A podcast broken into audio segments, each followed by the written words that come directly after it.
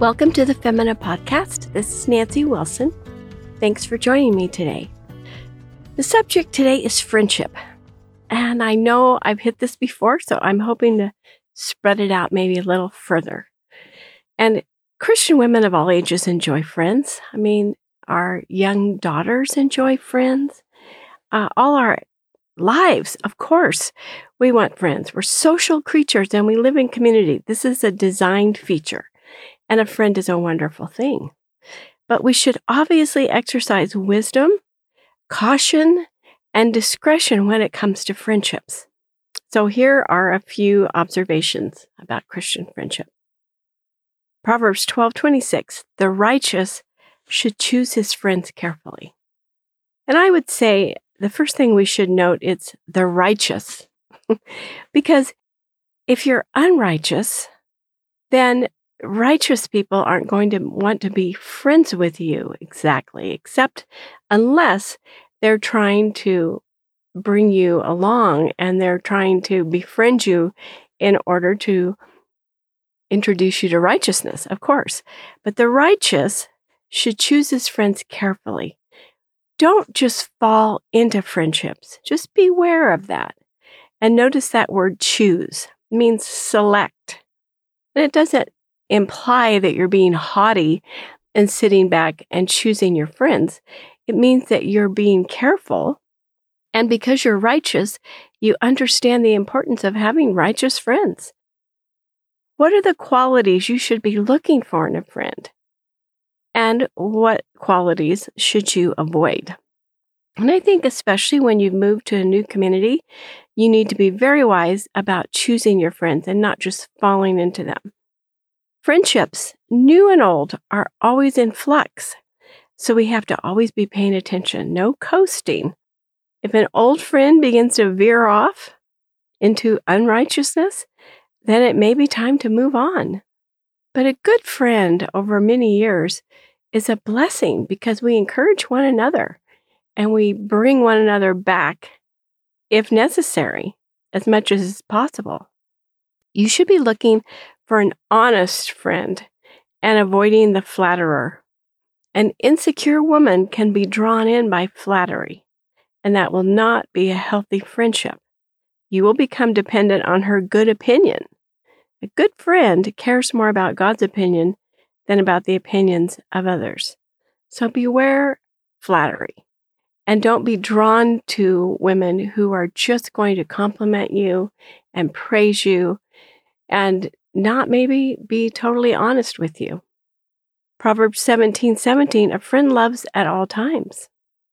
This may seem to contradict what I just said about moving on, but a friend doesn't walk away when there's trouble.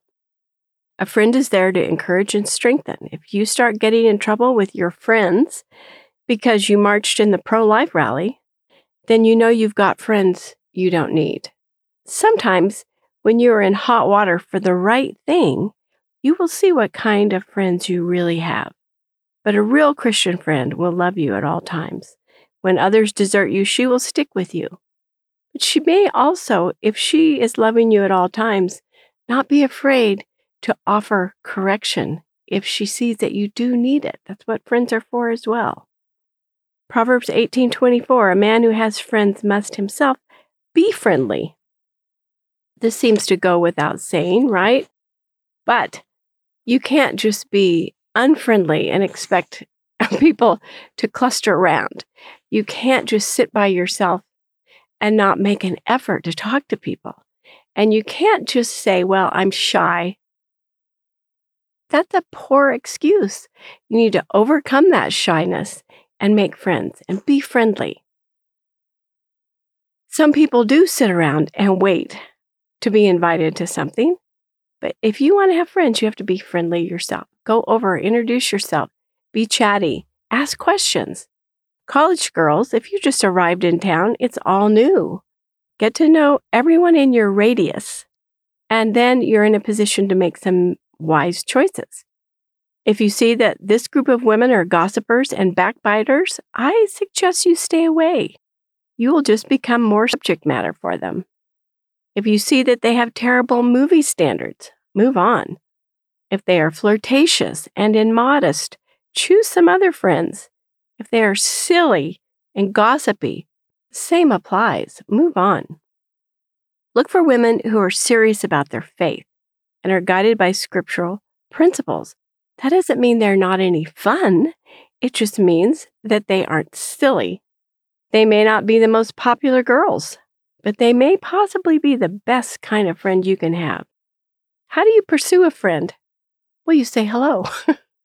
you ask questions. You introduce yourself.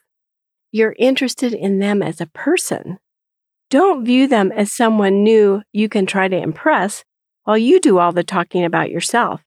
That's the kind of friend she does not need. Then invite her to coffee or to study if you share a class. And if you're married with kids, you can look for ways to meet up as well. Just take your opportunities, make it a matter of prayer. Lord, please help me find good friends that I can bless.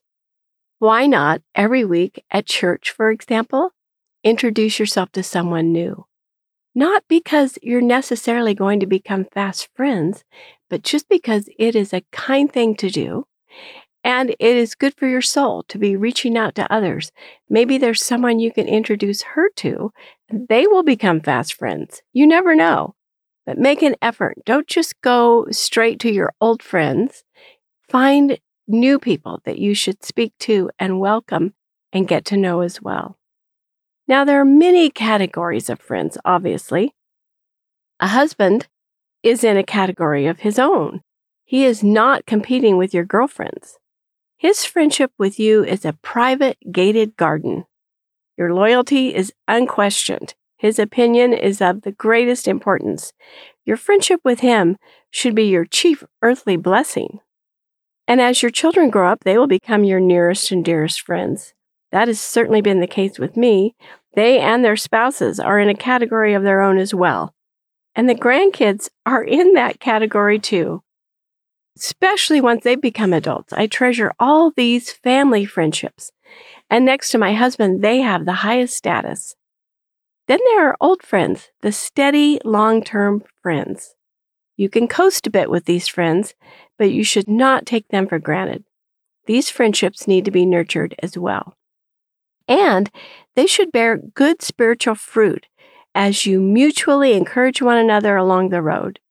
In my case, our children have grown up together, and now many of our grandchildren are growing up together. But these friendships need tending. What if your grandkids are competing for the same prize, or your grandsons are interested in the same girl? it's best not to notice or discuss these things with your friend unless you know for certain it will be fruitful. What if your husbands are both applying for the same job? Just smile and pray that God's will be done then you can honestly congratulate your old friend if her husband gets the job. If you are blessed with many old friends, don't let that stop you from making new ones. There's not a quota as to how many friends you can have. You will have friendships that wax and wane, not due to any sin, but simply due to a busy life on both sides. So be welcoming to new folks, get to know the women, choose your friends carefully.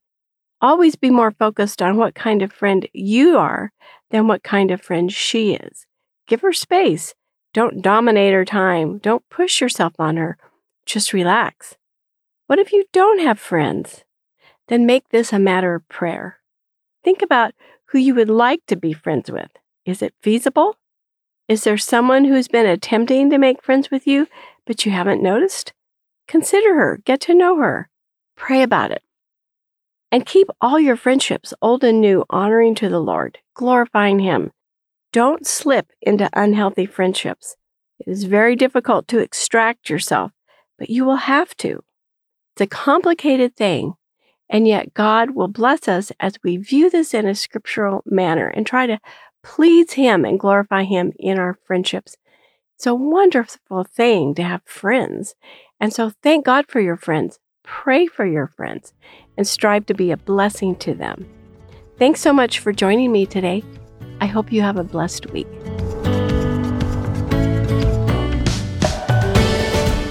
Before I go, I want to let you know about my page on Canon Plus. That's where you can find all my audiobooks, audio series, conference talks, and more. go to mycanonplus.com or click the link in the show notes and have a look around.